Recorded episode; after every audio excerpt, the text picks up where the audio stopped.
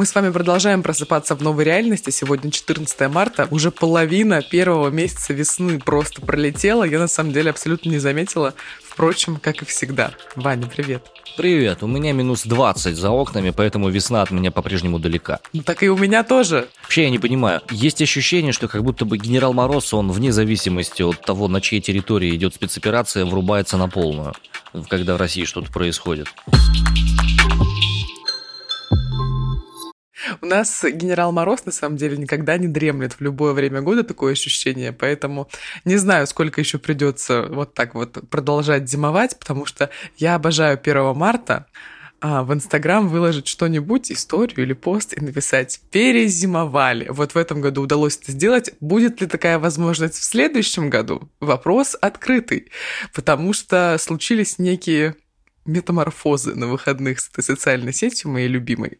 Чего, честно говоря, никто не ожидал, да, это было совсем удивительно. Слушай, ну, как будто нет, как будто это было максимально ожидаемо, потому что за Фейсбуком было логично, что последует Инстаграм, тем более после заявления Мета, которое случилось в пятницу, это прям стало супер очевидно, что за заявление.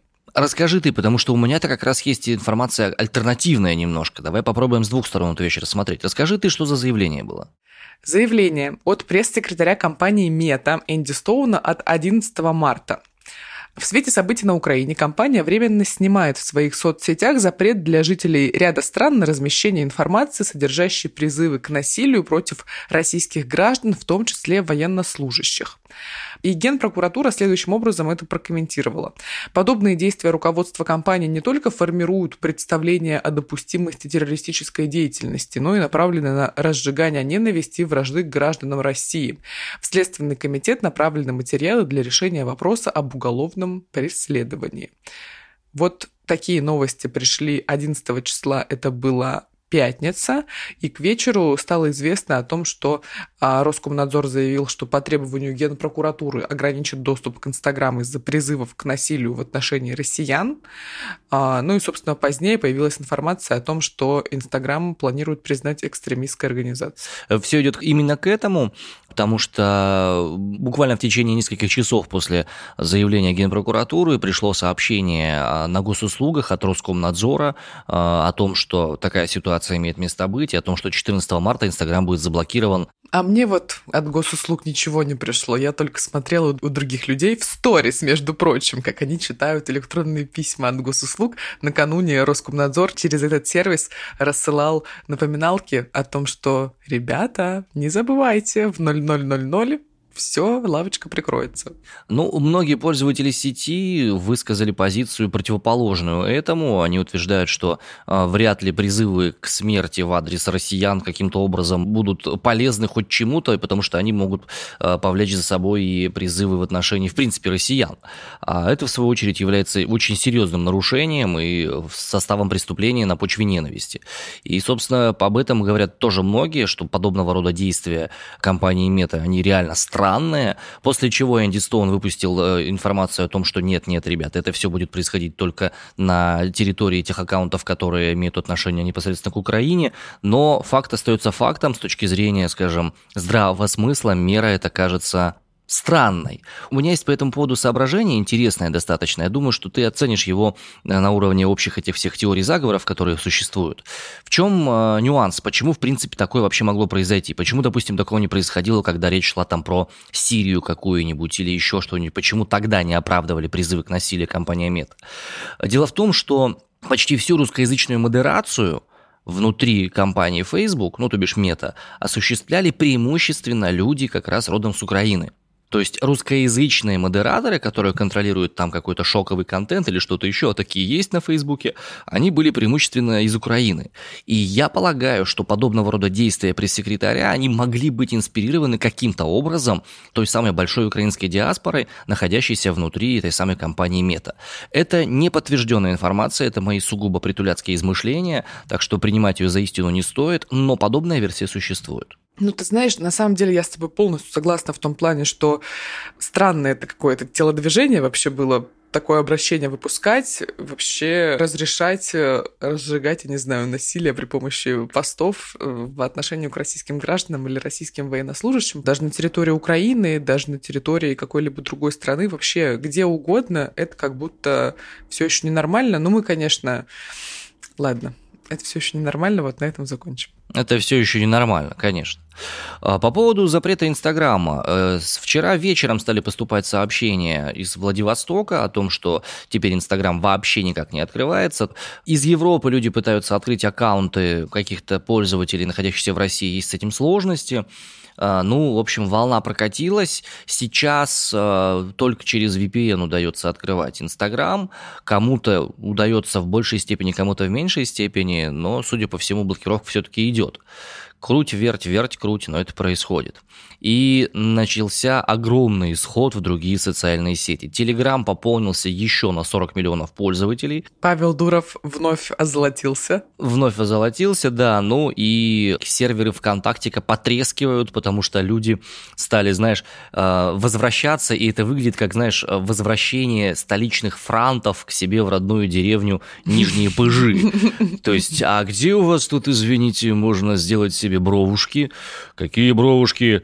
Углем, углем рисуй на лбу по одну монобровь. Это, это про контраст между Reels и клипами. Угу. Сервисом ВКонтакте, таким э, расширением, скажем так. Но я вообще тоже начала туда заходить периодически, мне начали там писать сообщения, потому что до этого, примерно в течение, не знаю, больше полугода я там появлялась раз в несколько дней, чтобы убедиться, что ничего нового, собственно, не произошло, все куда-то мигрировали из этой социальной сети. Сейчас начала приходить э, и отвечать просто на сообщения но уведомления пока все еще не включила. У меня уведомления ВКонтакте выключено уже на протяжении, наверное, трех лет. Вообще, конечно, э, ВКонтакте сразу стали появляться в огромном количестве посты и комментарии э, почти одного содержания, одного типа по одной схеме, которые звучат примерно так. Нафига нам Инстаграм, никогда там не были, и фиг с ним, все должны работать, идти на заводы, э, и хорошо, что все это заблокировали, и вообще замечательно, и так вообще и надо, и давайте хватит заниматься фигней, давайте работать на благо нашей Родины. Тут есть есть нюанс. Заберите скорее у меня лопату, я буду копать руками. Звучит это так. Тут э, смех смехом, но те, кто воспринимают Инстаграм исключительно как э, соцсеть для фотографирования еды и жоп, они очень сильно ошибаются. Инстаграм это почти 60 миллионов пользователей были. И эти 60 миллионов пользователей – это в том числе малые и средние бизнесы, которые через Инстаграм напрямую находили себе клиентов. Сейчас в условиях подсанкционности огромного количества сфер, лишать людей подобного механизма связи друг с другом, лишать каналов продаж, это выглядит очень жестоко на самом деле. Да, фиг с ним, пожалуйста, можно там признавать мету этой самой экстремистской организации, там то все пятое, десятое, но надо как-то думать о том, что организация организацией, а сервис сервисом. Если какой-то абонент телефонной сети является злым человеком, то это не означает, что нужно весь телефон вырубать, ну, как мне кажется. И лишать людей рынка в момент, когда это требуется более всего, потому что нам надо же из чего-то экономику страны нашей поднимать обратно, малого бизнесу, микробизнесу, те самые ноготочки за 300, мамы, одиночки, блин, какие-нибудь, еще что-нибудь такое. Они сейчас где будут рекламу давать? Через что? В ВКонтактике? Ну, посмотрим, вывезет ли ВКонтакте. Например? Посмотрим, вывезет ли ВКонтакте. Например, ВКонтакте, да. Ты знаешь, э, я вот буквально вчера думала о том, что вот захочу я печь хлеб, и захочу я его продавать. Вот мне куда идти с продажей этого хлеба? В ТикТок? На радио. На радио. Да, буду слушателей приглашать на радиостанцию и угощать свежим хлебом с вялеными томатами. Булки от Арины. Или наш Аринины булочки. Ужас какой, фу! Я ждала, конечно, что ты это скажешь, но не думала, что все-таки вслух произнесешь. Я сначала сказал, а потом подумал, извини. На самом деле, я Инстаграм всегда воспринимала как свой личный дневник, мой такой альбом заметок. В любой момент своей жизни я могу вернуться, прочитать, что там было, и действительно, это вот буквально как путешествие во времени туда отправиться на какое-то мгновение или посмотреть э, через сторис, что у меня было год назад или два, и это удивительная возможность, которую я невероятно ценю. Короче, для меня э, блокировка Инстаграма, неважно, что он работает через VPN или еще что-то, это ограничение моих, сейчас прозвучит странно, конечно, для страны, в которой мы находимся, но это ограничение моей свободы, моих каких-либо действий для моего удовольствия, в общем-то, потому что я захожу всегда в Инстаграм посмотреть на прекрасное, поделиться э, своим чем-то красивым, удивительным, что мне доставило удовольствие.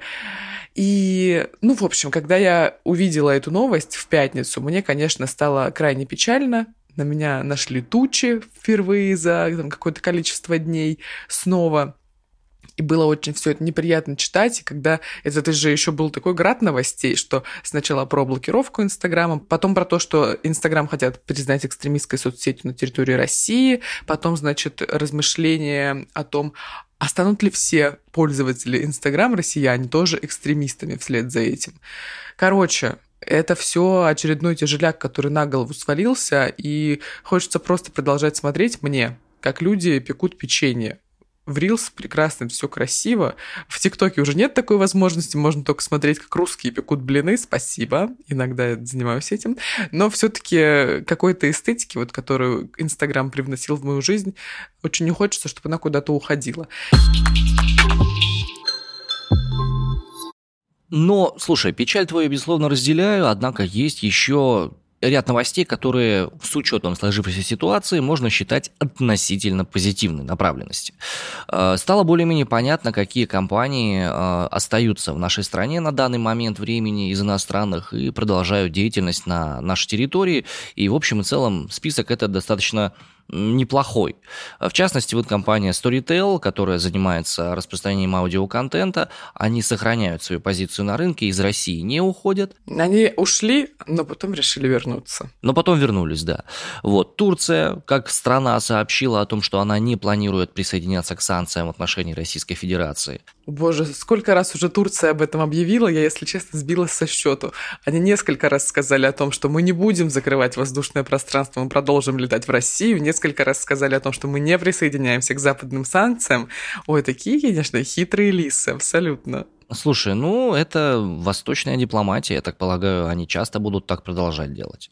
Хотя уж у кого, у кого, а у Турции с Российской Федерацией такая история взаимоотношений. Нет, это не восточная дипломатия. Я считаю, что это не восточная дипломатия, это такая Умелая хитрость. Ну, может быть, не знаю. Я тут, не, поскольку не внешнеполитический эксперт, гарантировать правильность своих выводов не могу. Что еще интересного? Какие еще компании продолжают работать в нашей стране? Oriflame в настоящий момент не намерена пока покидать российский рынок. Они идут против течения и решают продолжить продажи. Ну все, работа будет, слава богу. Ты в Oriflame хочешь пойти, да? Ну ок. Ну а куда ж? А как же булочки Аринины? Это же идеальный стартап. Я еще не начинала, даже не умею печь хлеб, ни разу его этого не делала. Я не буду шутить по этому поводу. Озон. А, ритейлер Озон продолжает рабочую деятельность в штатном режиме, логистика работает без перебоев, они об этом сообщают, транзакции без проблем. Но тут вопрос, а что на Озоне будет представлено вообще для российского покупателя? Потому что я думаю, что ассортимент сократится, конечно, в разы. Ну, что будет представлено, я думаю, что ответ на этот вопрос получим мы довольно скоро. А, дело в том, что буквально несколько дней назад мы узнали, что в Омской области будет открываться огромный хаб для компании Wildberries, гигантский там склад, склад на несколько сотен тысяч квадратных метров, из чего мы сделали вывод э, с нашими омскими локальными аналитиками, что ожидается большой поток товаров народного потребления из Китая и из Казахстана, соответственно. Что мне, как жителю города, радует. Про Казахстан, кстати, вот ты заговорила, я пока вспомнила, давай тоже скажу. Смотрю, значит, я сторис в Инстаграме, а у меня знакомая полетела в Казахстан смотреть Бэтмена и горы заодно. Вот думаю, как расцветет авианаправление Россия-Алматы. Ну, не знаю, там что будет, Москва-Алматы или Красноярск-Алматы или Санкт-Петербург, что угодно. Но при этом обрати внимание, что некоторые казахские авиакомпании сообщили о том, что они не будут летать в нашу страну, и они поставили запрет там до 19 э, марта, некоторые там Казак Airlines и еще что-то. Да-да-да-да. Но это из-за того, что э, некоторые, значит, э, ситуации происходят над российским небом, и как-то это небезопасно для авиакомпании именно казахстанской летать в Россию. А, компания Danone прекращает инвестиционные проекты на территории России, но производство молочки и детского питания они продолжают все-таки делать. Вчера я слушала подкаст о том, как будут обстоять дела с детским питанием ну, вообще я слушала подкаст про еду, а там, в общем, было про детское питание. И вот уже э, говорят о том, что покупатели замечают сокращение значительное ассортимента вот детского питания. Это да. Это да, есть такое. Личный опыт говорит именно об этом. Стали появляться проблемы с кофейнями. В тех кофейнях у нас есть в Омске две сети кофеин, крупная и такая чуть помельче. Ну вот в одной из них цены повышаются постепенно. На 10 рублей уже стало вообще все стоить дороже, а кое-что на 15. В магазинах типа там, знаешь, пятерочки, там магниты или еще чего-то, там тоже цены выросли на помидоры всякие разные, на морковку и на прочие товары, скажем, первого народного потребления. Поделюсь болью это, конечно, товар не первого народного потребления, но я очень этот товар люблю. Это цукини килограмм в Красноярске в одном из крупных магазинов стоит 340 рублей. То есть два кабачка я взвешивала, это где-то 200 с лишним рублей я положила на место. Ну и кто еще у нас остается на таком более-менее адекватном статусе? Ну, компания Toyota продолжает взаимодействие с Российской Федерацией. Они приостановили производство автомобилей и поставку товара на территорию, но это связано со сложностями в логистике и с нехваткой комплектующих деталей. Но они не планируют уходить с российского рынка и закрывать завод тоже не планируют. Соответственно, Toyota и Lexus это будет, судя по всему, две основные машины, на которых мы будем ездить в течение ближайших нескольких лет. Вот что касается экономики, все эксперты говорят по-разному. То есть все говорят, что будет плохо, э, бедно, неприятно и где-то около 90-х. Кто-то говорит, что будет хуже, и нельзя вообще сейчас себе представить, как именно. Кто-то говорит, что примерно мы спустимся на уровень 90-х, и автопарк в России будет ну вот как раз, собственно, как в 90-е. Ветшать. Не будет новых иномарок, будут поддержанные машины, а если мы говорим про российские машины, то это, конечно, хуже качества и так далее. На этом фоне очень интересно выглядит информация от э, Минторга США, которые составили список предметов роскоши, запрещенные к ввозу в Россию с 16 марта. И этот список, конечно, он достаточно интересный, ну, в некоторые положения, вот озвучу себе. Запрещено будет ввозить с территории США рояли, наручные часы. Жаль. Драгоценные камни, табачные изделия, алкоголь и, самое, пожалуй, грустное, меховые шкурки и изделия из натурального меха. Хотелось бы шкурку. Хотелось бы вообще на самом деле оказаться сначала в Штатах, а потом ввести шкурку в Россию. Ты фактически наговорила на два преступления сейчас. С одной стороны, оказаться в Штатах, с другой стороны, ввести что-то в запрет штатовских законов. Не надо так, Арина, не стоит. Слушай, ну я хочу сказать, что как будто у россиян деньги есть, потому что, не знаю, слышно фоном или нет, или наша замечательная звукорежиссерка Марина все это устранила, но у меня над головой сверлят стену пол, потолок, я не знаю что. Ну, в общем, сверлят так с удовольствием. Происходит это уже на протяжении трех или четырех дней. Вчера с утра тоже были какие-то звуки. Не знаю, почему не догадалась выйти и сказать, что сейчас вызову полицию, если это не прекратится, потому что я, конечно, делать люблю. Вот. Но деньги есть. Видишь, люди ремонт делают. Ну, на самом деле, по поводу ремонта тоже хочется отметить, что компания Оби объявила об уходе из страны. Личный траур Ивана Притуляка. Ну да, это действительно, потому что мне нужно доделывать дом на минуточку, доделывать, отделочку внутри делать. И на строительных рынках я, извините, не все могу купить. Там, допустим, унитаз с инсталляцией, знаете ли, это не самая такая общедоступная и народнодоступная вещь. Унитаз с инсталляцией – это какой? Ну, э, это тот, который ставится не на пол, а вешается условно на стену. Он же не просто на стену вешается, там же специальная металлическая А-а-а. конструкция. Нет, просто ты знаешь, слово инсталляция, я себе представляю, э, значит, под ним какой-то арт-объект. Я думаю, боже, что там у него за унитаз собирается поселиться в доме? Нет, на самом деле нет. Даже не золотое, а с инсталляцией. Думаю, ого. Ну, знаешь, э, кто, кто во что гораст. На золотой денег нету, а на инсталляцию, может, еще хватит. Скребем. Да. Плюс, опять же, ну, самые простые вещи, типа, знаешь, там, гипсокартона какого-нибудь, ГВЛ, ГКЛ, пока цены на него еще не повысились, но есть определенные сложности с тем, чтобы его доставить. У нас доставочные компании перестали работать просто, которые стройматериалы довозят. И это опять плохо, потому что на себе я не унесу даже три листа этого самого ГКЛ. Ну ладно, это все, знаешь, слезы и все остальное. Самое главное, что продолжается жизнь в новом времени, продолжаются дневники нового времени. У меня, на самом деле, за эти выходные все. Вот на что нервов хватило, о том сегодня рассказал. У тебя есть что еще, чем еще поделиться? Ты знаешь, я смотрю уже четвертый сезон «Аббатства Даунтон», и мне так хорошо. Ну и слава богу.